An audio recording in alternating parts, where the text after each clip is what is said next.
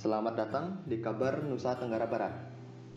Uh, pada kali ini, kami bersama observer atau pengamat cuaca dari BMKG Nusa Tenggara Barat yaitu Kak Izar.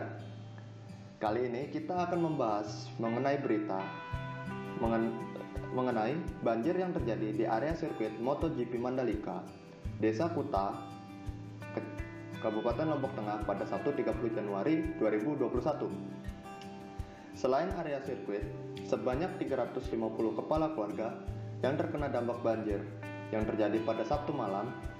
Salah satu dusun yang terdampak yaitu Dusun Ujung Lauk.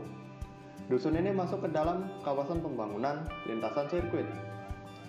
Bagaimana kondisi cuaca yang terjadi sehingga area sirkuit Mandalika terdapat uh, terdampak bencana banjir pada saat itu?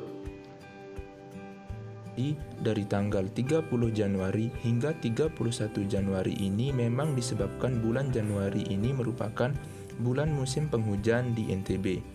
Dalam pengamatan kami, curah hujan yang terjadi pada tanggal 30 Januari sebesar 22 mm dan pada 31 Januari sebesar 28 mm yang termasuk intensitas curah hujan kategori sedang. Selain dari faktor musim penghujan, apakah ada faktor lain yang memicu terjadinya hujan intensitas sedang hingga dapat menyebabkan banjir di area sirkuit Mandalika?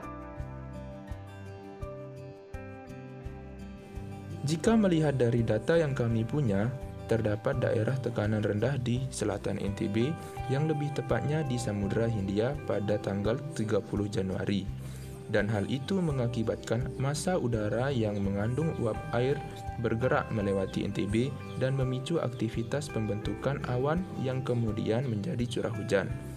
Selain itu, faktor pencegahan bencana terutama irigasi yang ada di sekitar pembangunan sirkuit juga dapat menjadi pemicu terjadinya banjir. Sekian.